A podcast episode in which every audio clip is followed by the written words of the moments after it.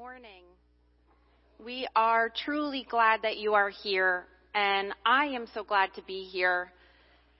Whatever you've walked into this room carrying from maybe you've had a week like I've had, a few meltdowns, work has been crazy, life has been crazy. Whatever you have walked into this room carrying, just take a moment, take the next hour or so, and just come in fixing your eyes on God, knowing He is the one that can carry all of those things for you.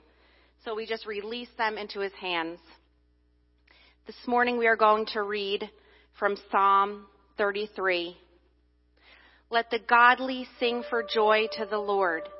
It is fitting for the pure to praise Him. Praise the Lord with melodies on the lyre. Make music for Him on the ten stringed harp. Sing a new song of praise to Him play skillfully on the harp, and sing with joy.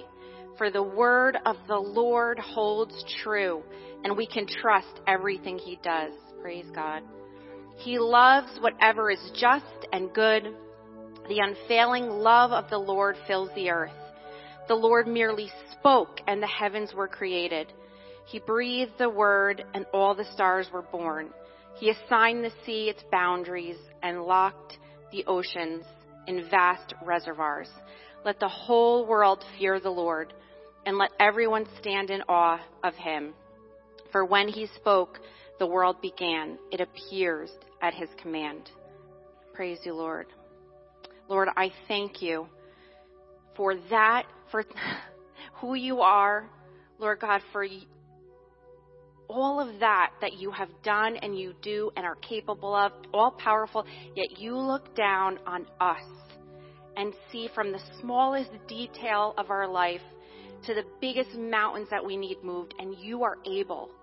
Lord God, I thank you that you love us so much. The God that placed the heavens and the earth loves us so much. Lord God, I just commit the service to you today. Lord, have your way. In Jesus' name, amen. Would you stand as we say the creed this morning?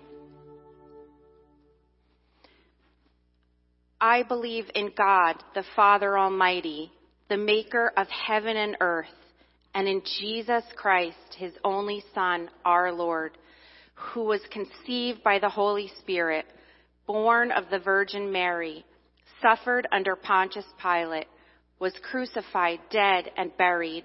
He descended to the dead. The third day he rose again from the dead. He ascended into heaven and sits at the right hand of God the Father Almighty. From there he shall come to judge the living and the dead. I believe in the Holy Spirit, in Christ's universal church, the communion of all believers, the forgiveness of sins, the resurrection of the body, and the life everlasting. Amen.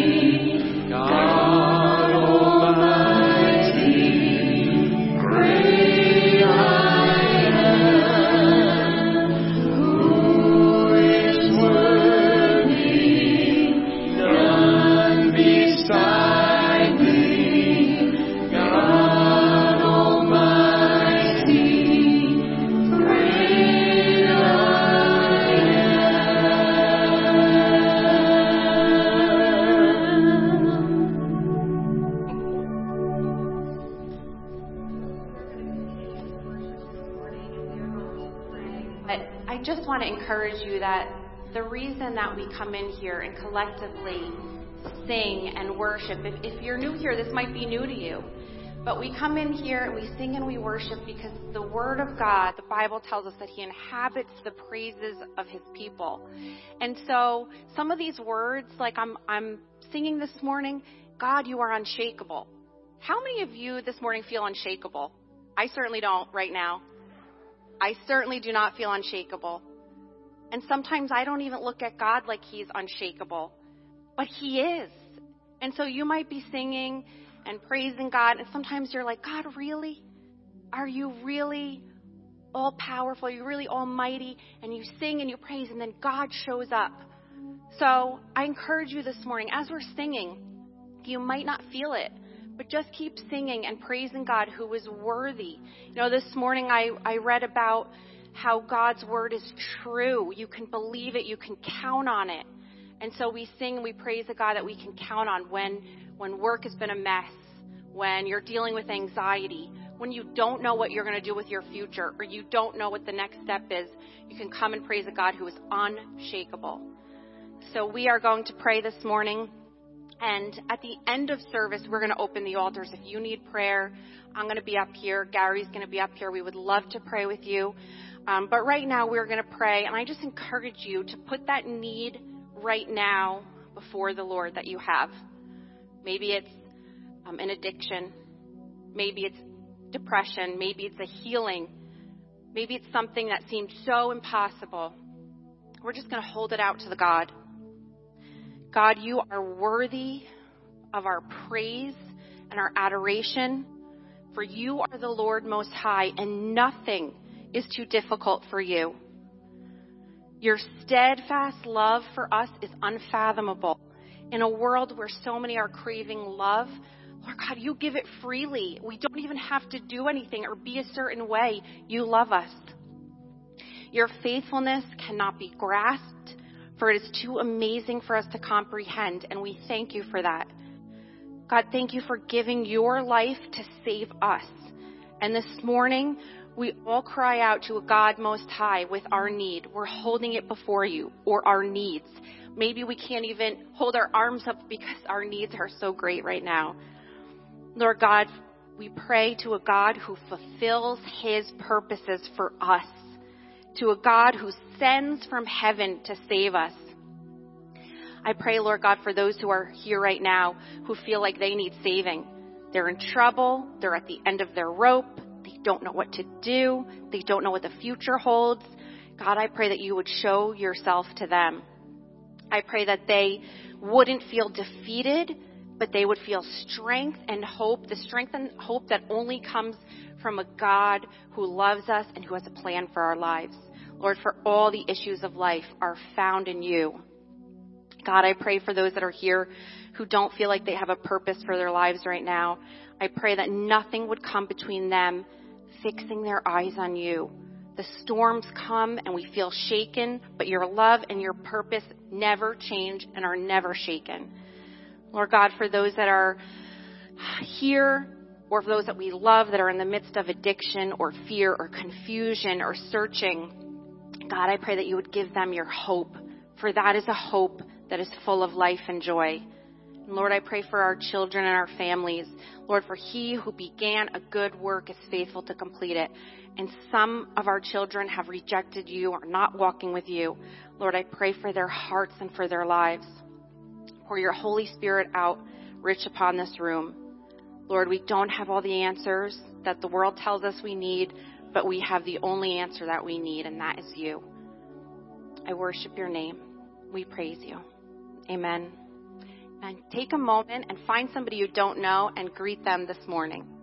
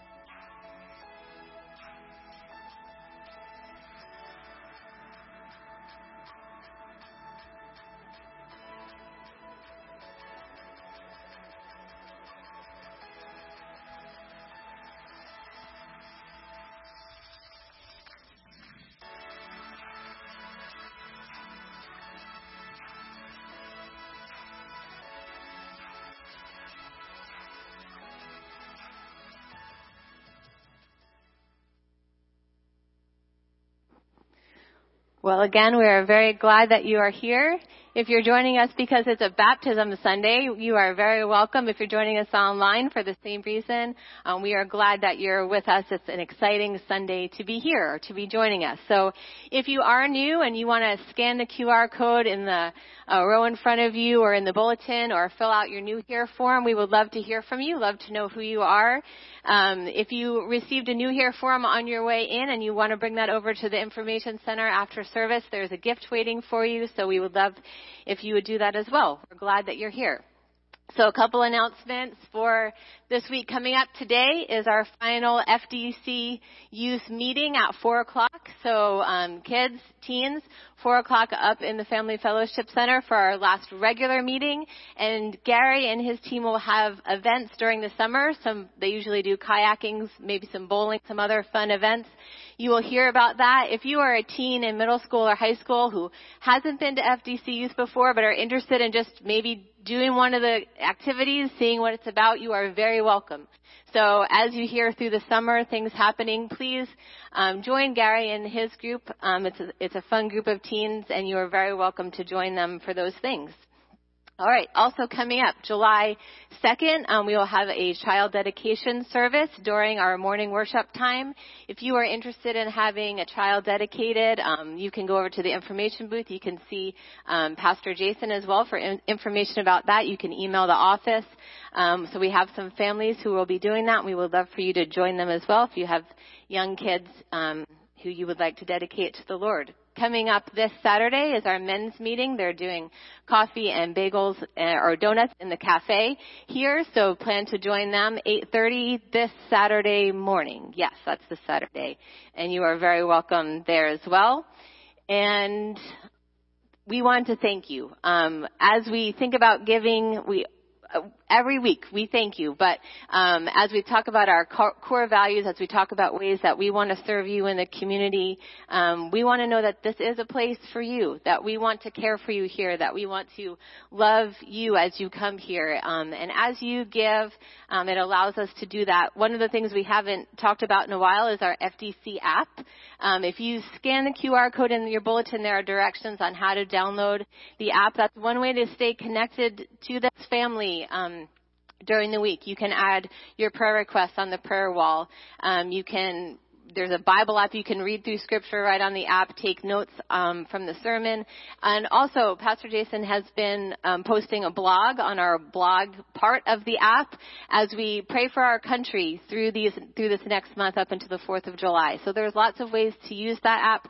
We want you to feel connected to this place, um, and it's for those of and for those of you who give regularly, who make these things happen. We are so grateful for your giving. Um, so on that note, we are not going to do our normal thing of continuing in our song worship, but we are going to go to our sermon. So give your attention to our video.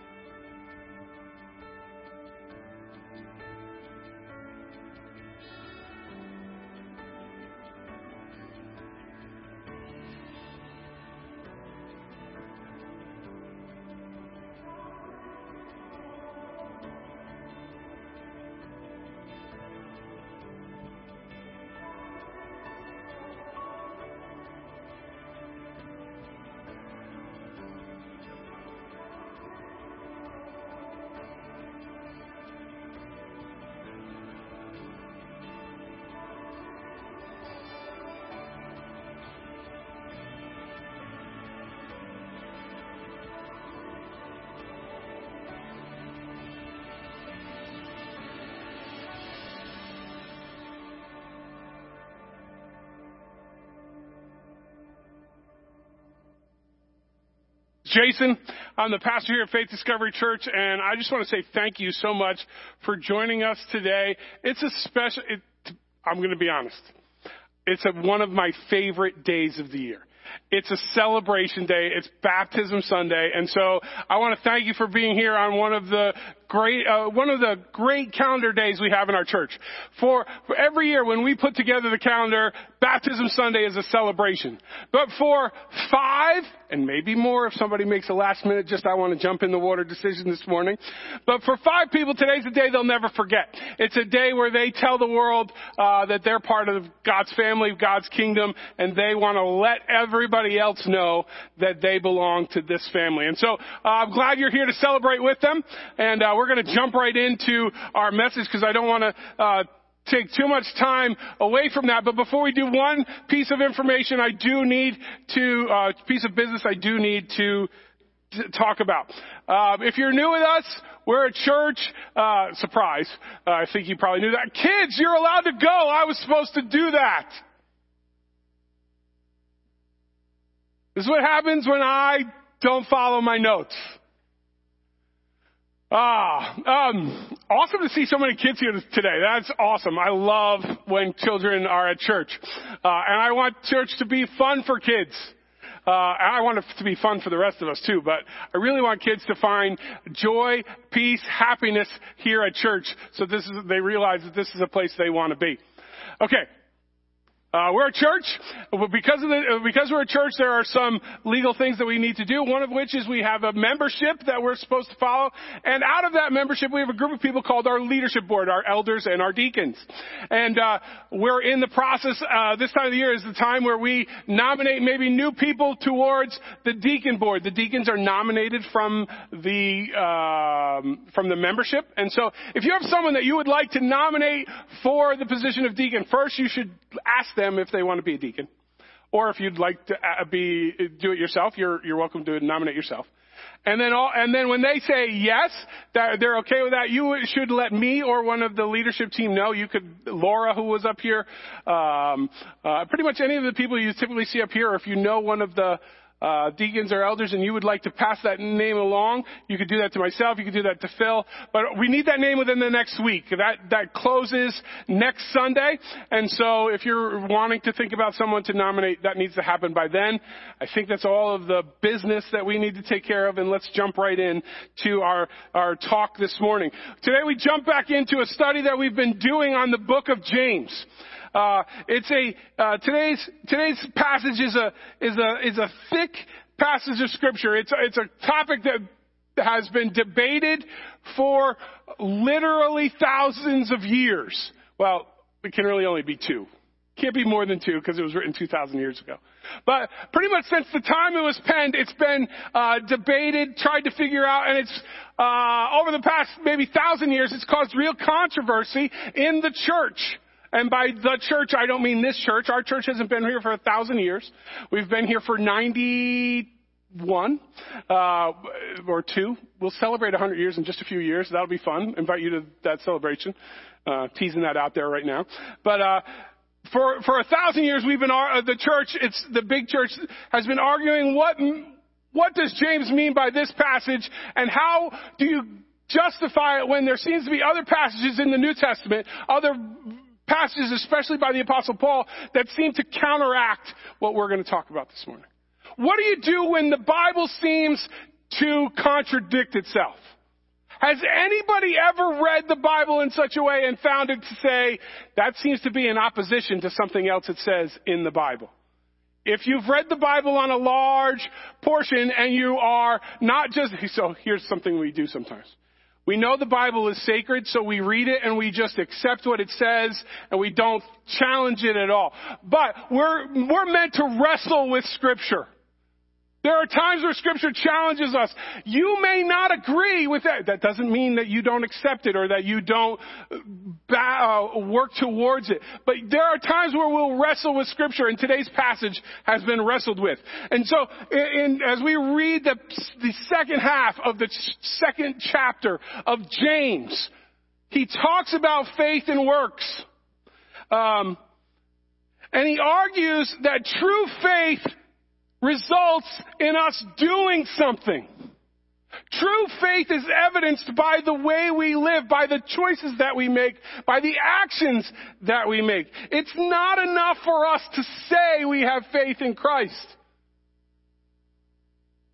St. Francis of Assisi would say that you should never have to say that you have faith in Christ, that your actions will prove it. When our faith is inactive, James says in, in verse 17, it's like a dead body without a spirit. And he actually repeats this, this eerie form or this eerie argument four different times in the passage.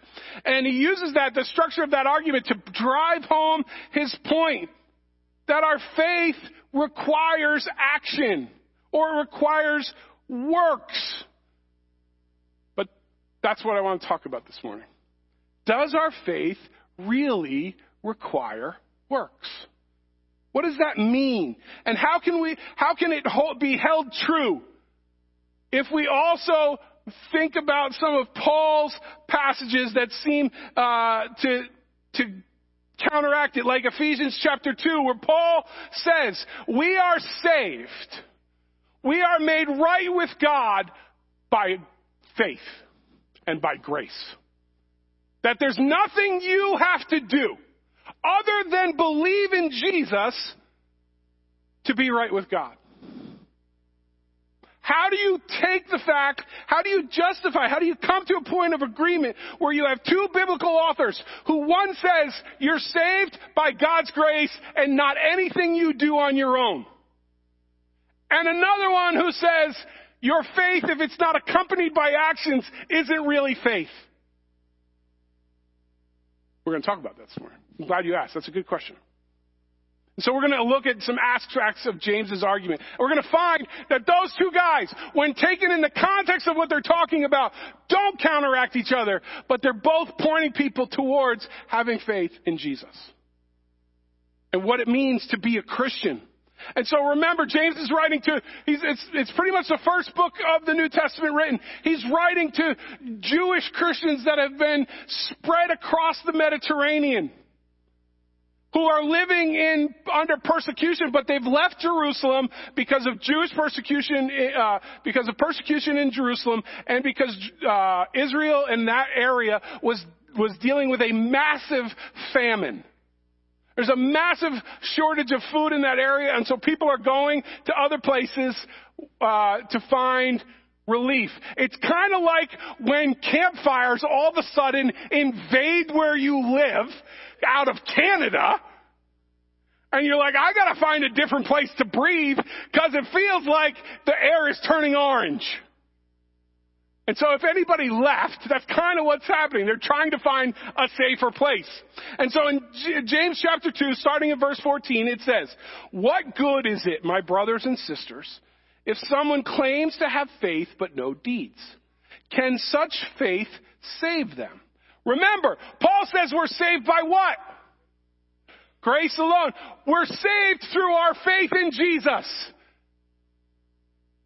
And then James says, can, I, can, a, can, that, can, a, can faith really save you if it's just faith?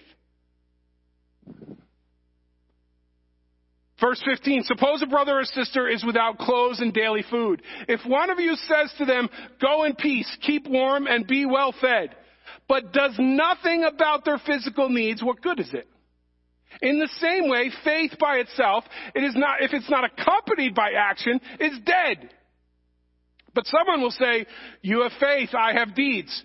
Show me your faith without deeds and I'll show you my faith by my deeds. You believe there's one God? Good. Even the demons believe that and shudder. Now James, where that last sentence where he says even the demons believe that and shudder, he's talking about Jesus. Jesus made claims about himself that even demons believed. There are multiple times where Jesus is con- uh, uh, confronts a demon possessed person, and out of the person, the demon will say, Leave us alone, Lord. Even the demons call Jesus Lord. And so if you're, if evidence of your faith, if you're, James is saying, if what you can show to that, that is evidence that you believe God is that you say it, but only that you say it, there's no real evidence there. Because when Jesus comes into our life, when He invades our soul, we begin to see life differently and we get, begin to prioritize things differently. And so James is saying, if you want to be different in a world, remember, last week if you were here, we talked about James really urged these first century Christians to be radically different in the world. So, so different than those around them that people would see them and want to be angry at them because of their faith, but couldn't because they were so generous of spirit towards them. That they were loving towards those who hated them. And now he says, you prove your faith.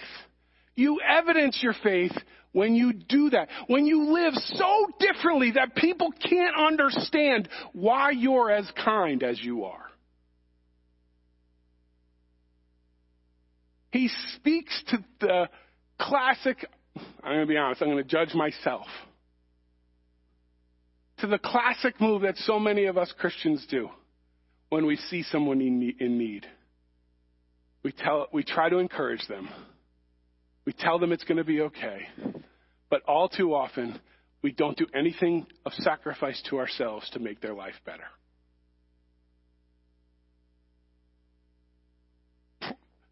We should, when faced with a need, it should be our default thing to pray first. We should pray. When someone, when we confronted with someone in need, we should pray for them. And then we should do something.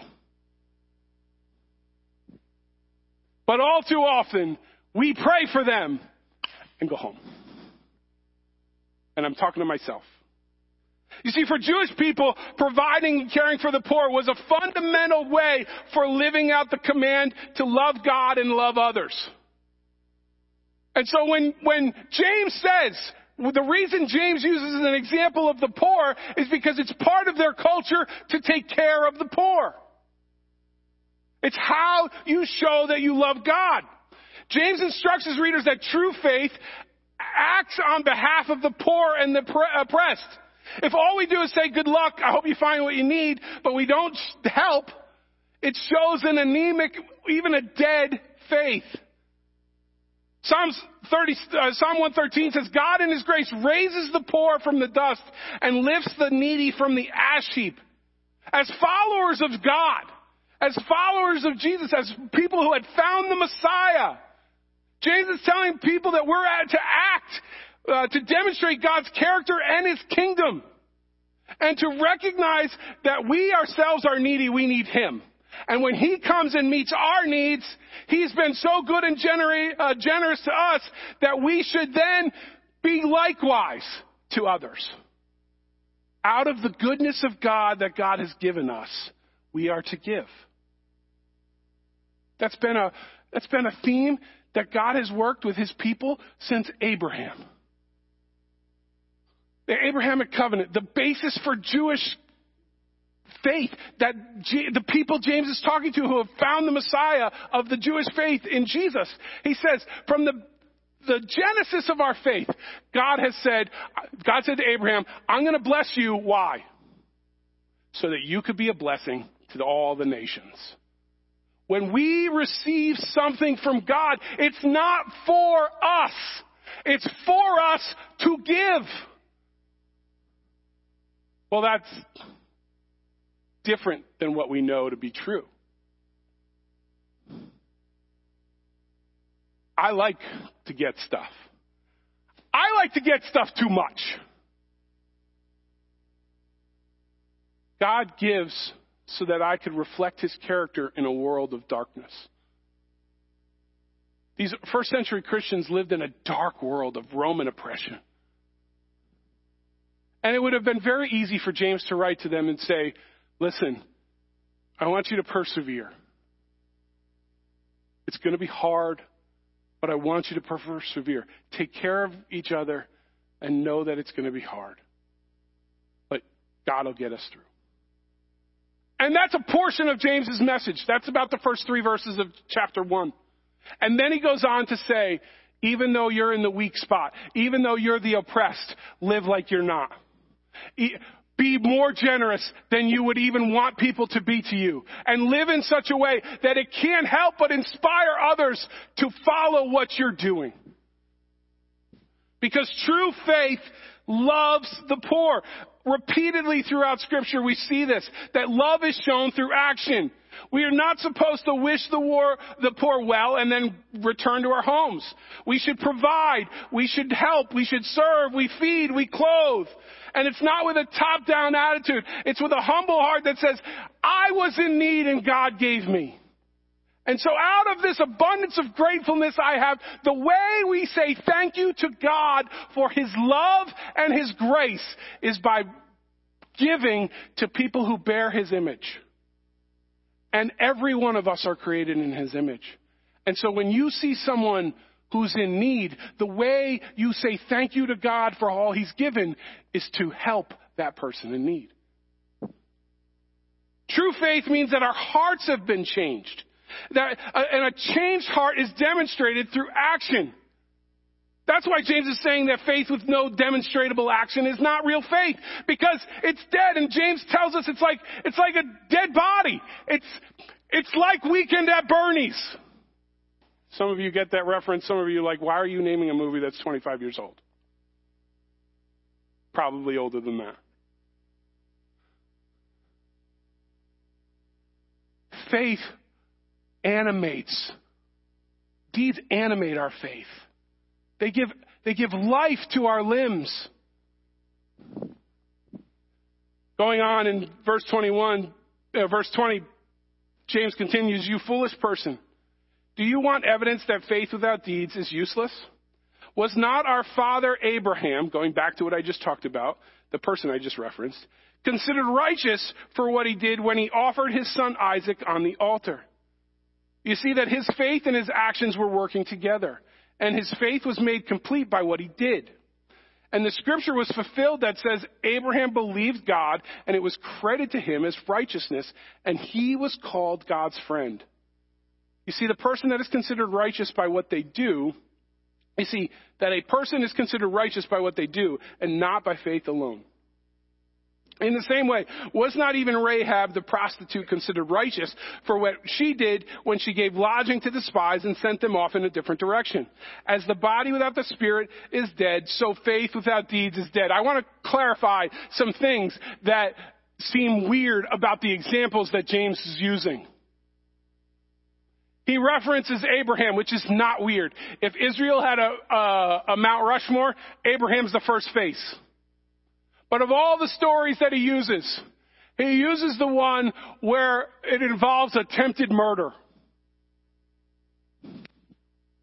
Abraham straps his son to an altar and is going to kill him. That's murder. And God stops him right at the last minute. So it's, so, so the murder doesn't happen. Of all the examples that you could use from Abraham's life, the, don't use the one where he's trying to kill his son. But James is saying this is how extreme it is. This is, that you see his faith when he's believing God that this, but he puts his faith to the test by doing the difficult thing. Also, why would he use a prostitute as an example? Of all the examples he could use from the Old Testament, he uses the prostitute Rahab. And he even makes sure, he doesn't just say, I- am going to name Rahab. He makes sure everyone knows the, the harlot. Just to clarify, she's a sex worker. The word harlot didn't mean different. The word prostitute didn't mean something different in, in Old Testament times or in New Testament times. And that's the example James uses for someone who has faith. Okay, if he's willing to evidence faith through someone who's about to commit murder or someone who's a, a prostitute, what he's saying is, if they have faith, how much more can you have faith? And how much more can your deeds evidence your faith in Jesus? It's, it can be confusing and there have been times where I've ref- wrestled with it because we've come into an age where people have taken this verse or this section, and they've made it into if you don't do this, you're not a Christian. Have you ever had someone do that? Or how about this? For those of you who are teenagers in the room, I know you've heard this because I've heard this. I don't want to be a Christian because it's all about the rules. There's a bunch of things you're not allowed to do.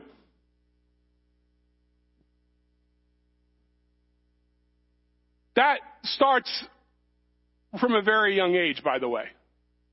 And we don't just talk about it as from Christianity. We don't like rules. Those of you who have tried to raise a two year old, you know this. It doesn't get very far into life. We don't get very far into life till we determine we want to make the rules. And so when we hear someone interpret, interpret this passage as saying, you gotta do this, you gotta do this, you gotta do this, and you can't do any of these things, Christianity doesn't seem at all appealing. And so we don't like this passage because it talks about rules. But James isn't talking about rules at all. He's talking about such a devotion to the God who gave up everything for us that out of the fruit of our heart of gratefulness, we live in such a way that reflects His character in the world instead of ours. And it's so vastly different when you're the oppressed person being kind to the oppressor. That's who he's talking to. And he's saying, You want to show real faith? Love the Romans.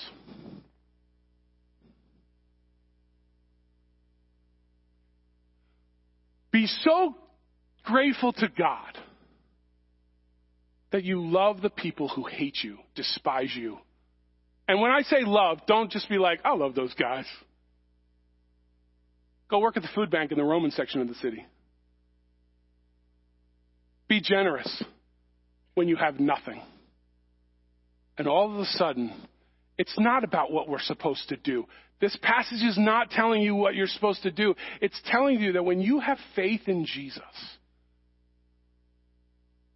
when the Holy Spirit comes in and, and rests in us, that's such a great, uh, that's such a generous gift of peace and love and devotion. And you begin to for, find the purpose for which you were created in the world. And when you find those things, you can't help but be grateful for them.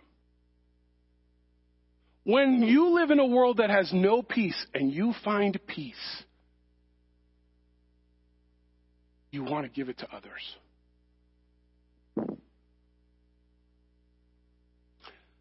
We're not. James refers back to the Old Testament and to examples of, of Rahab and Abraham, and we talked about their weird scenarios, but these people are Polish opposites. I mean, not Polish opposites. I don't know. Polar opposites. That's what happens when you trust spell check. Because that word wasn't spelled wrong. It's just the wrong word. But you're all awake now. They're polar opposites. But for both of those situations, their faith led to them doing something.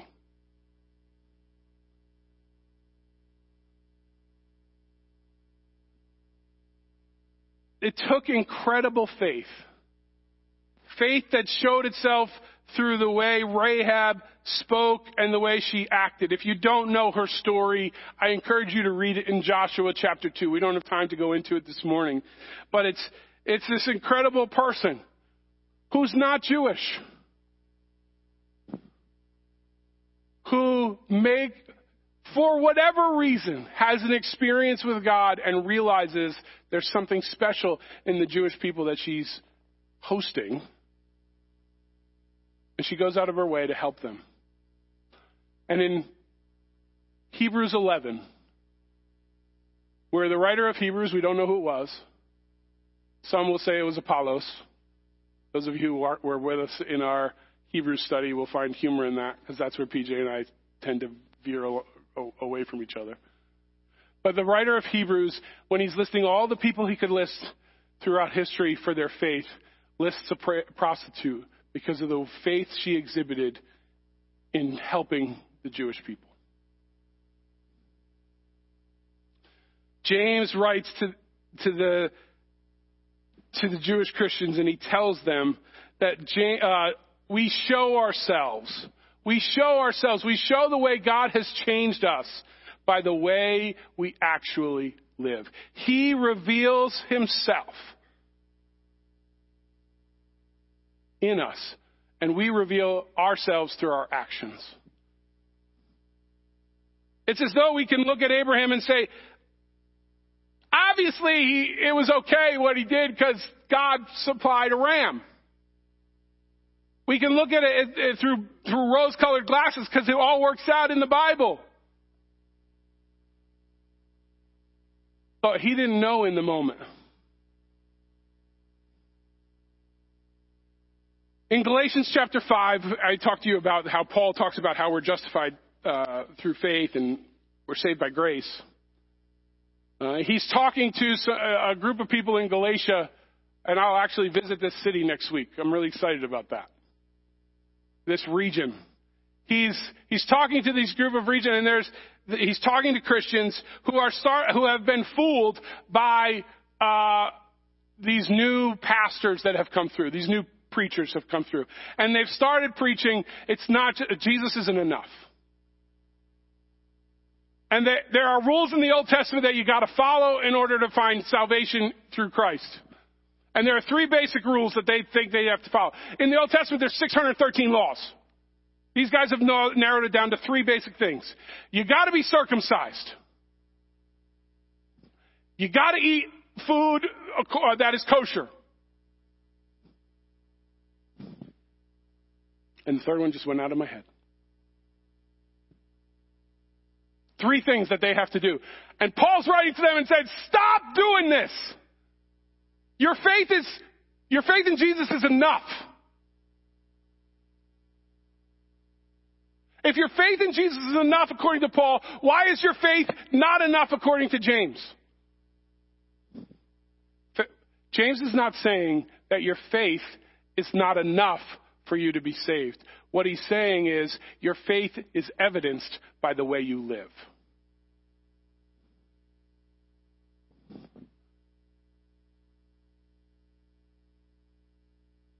Those of you who, I have teenagers who live in my house. Some of you have had this experience. And we talk to our teenagers about being financially wise.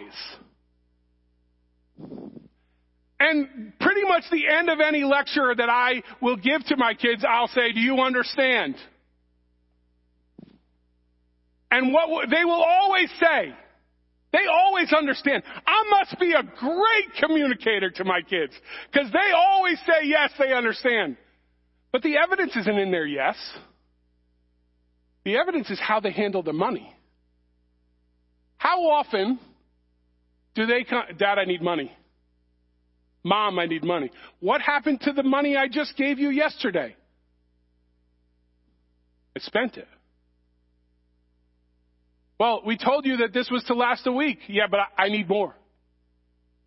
You know what that means? It means I didn't get. No matter what they said about whether they understood the conversation or not, they didn't understand the conversation.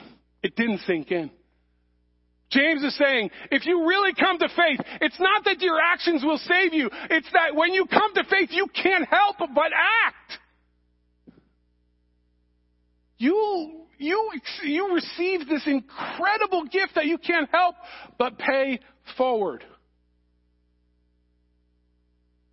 That's what James is getting at. That our faith must actually move our hands, our feet, our minds, and our body to demonstrate the character of Christ and the priorities of the kingdom of God.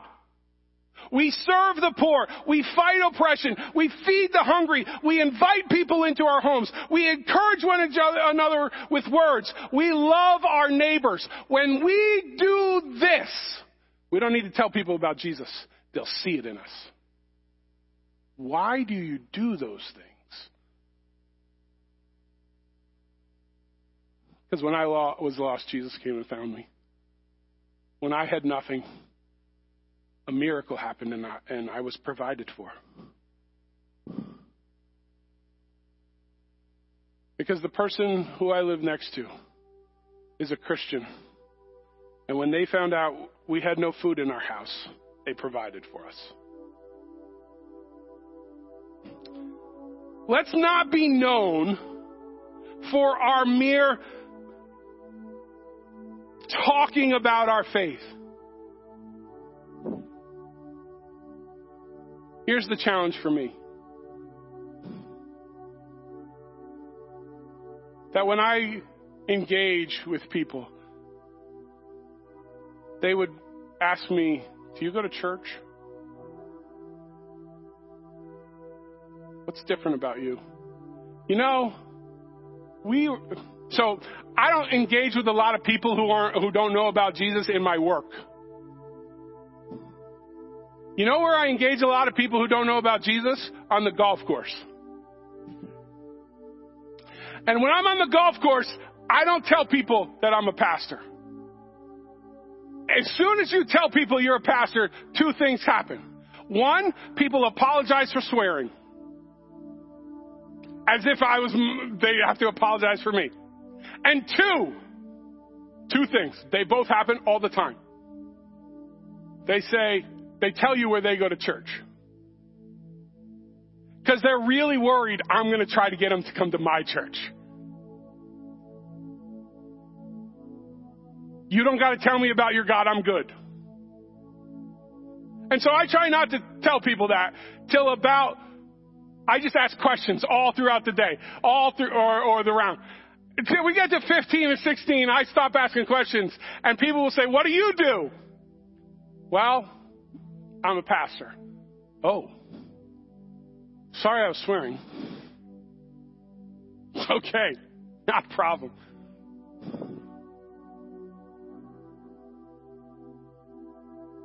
Yesterday we had the vault breakfast, and um, an awesome morning. Brian did it. Brian and his team did a great job, and the stu yeah.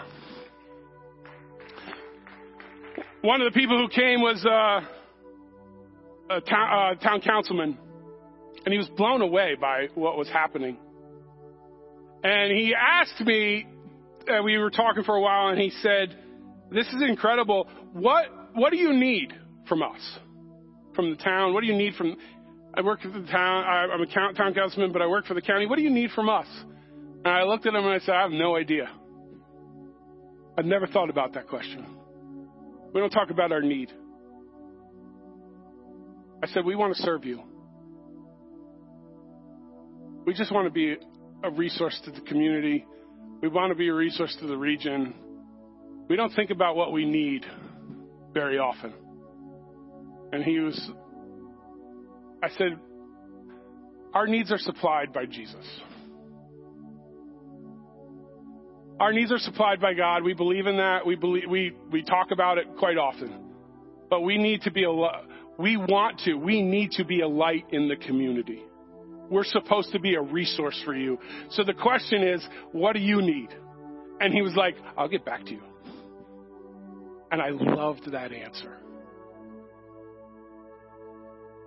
Because I want to demonstrate the character of Christ and the priorities of God's kingdom to my community. Because I want them to know that church, that church, that brick church over on Brass Castle, uh, every time we call them, they fill the need that we, we have. Every time we call them, they say yes. That's what I want to be known by. And that's what James is talking about. He's talking about faith, that our actions are, are, are so strong that they lead to people seeing Jesus. Because our actions matter. Our faith should be evidenced. We should, people should be able to see what we believe in by the choices we make. That's true faith. Let's be known as people who believe in God, who love God, and relentlessly love our neighbors. Because James is saying, let your faith be evidenced by your actions, by your choices. And that's what baptism is. Baptism is a choice to do something to evidence your faith. The, the, the, the, the number of people who are going to join me up in the warm water, which we can all be thankful for, have all come to a place where they say, I believe in Jesus. And I'm making this choice so that other people know it. That's an example of how we process our faith. We, we come to Jesus and he begins to change us and we, our actions reflect him in a world. Would you pray with me? God, help us to be known by people's people uh, as people whose choices reflect your character. Help us to be known not as just sayers of your word, but doers. Help us to shine your light into darkness so that someone finds hope because we found hope in you. In your name we pray. Amen. Okay, just some quick logistics. We're going to invite everybody to stand. The worship team is going to lead us in a, lead you in a song. I'm going to go uh, myself and the baptism candidates, we're going to head that way. So if you're one of us, if you're one of the baptism candidates, we can meet right over here. Uh, Pastor Jay will lead us, and uh, we'll meet you uh, in the water. But while we're getting ready, we invite you to stand and sing, even as Joy indicated earlier, that this, that we sing, we praise, that God inhabits, dwells in, makes residence in our praises. So we invite you to do that.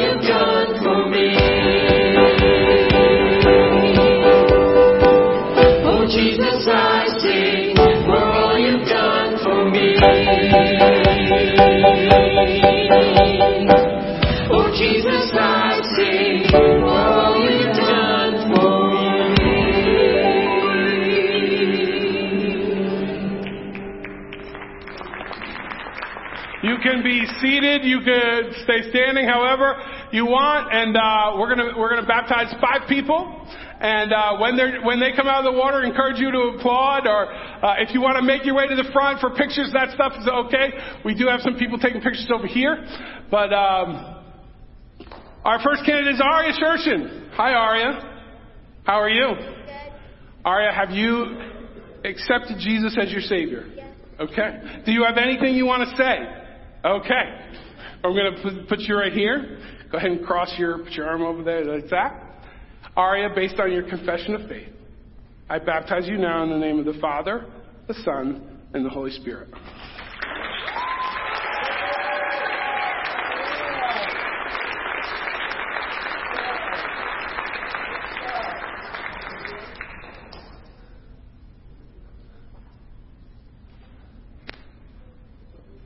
Alicia Vargas, how are you? It's warm, right? It's not bad. Uh, Alicia, have you accepted Jesus as your Savior? Would you like to say anything?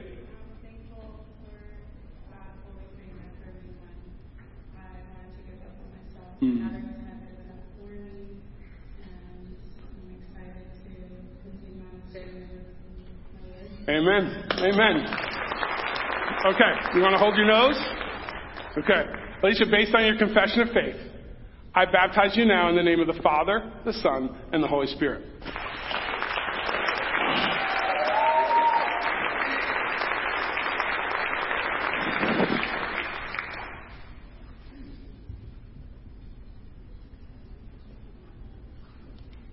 This is Jartu Nema. Is, is that, did I get it right? Okay.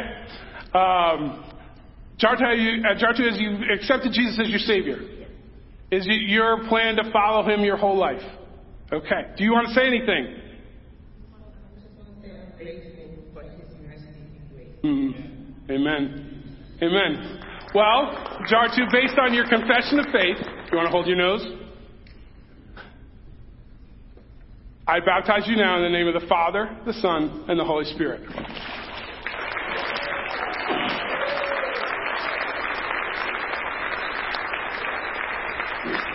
Come on, Steve. Steve, how are you? Doing well. Uh, have you accepted Jesus as your Savior? Yes, Um, is it your intent to follow Him your whole life? it is. Ba- uh, would you like to say anything? Thank you very much for being here. Steve, based on your confession of faith, I baptize you now in the name of the Father, Son, and the Holy Spirit.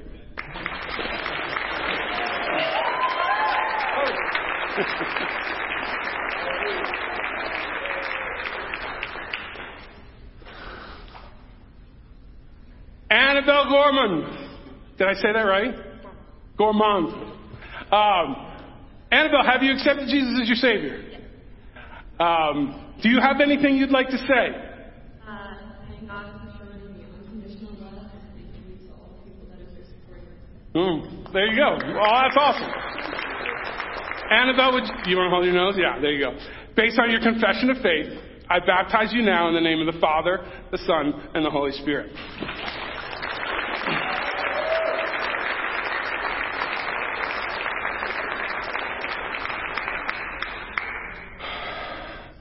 Thank you all for being here this morning. Would you stand with me?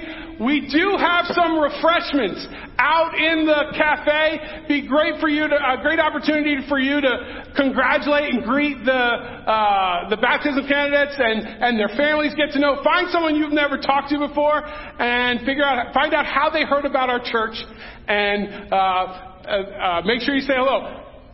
I'd like to offer today's benediction. The Lord bless you and keep you. Make his face to shine upon you and be gracious to you. The Lord bless you and give you peace. Jesus, as we go forward this week, I pray that our lives would be evidence of your love. Even as Annabelle testified, your unconditional love. God, I pray that we would let other people know about that. In your name we pray. Amen. Have a great week. We will see you next Sunday.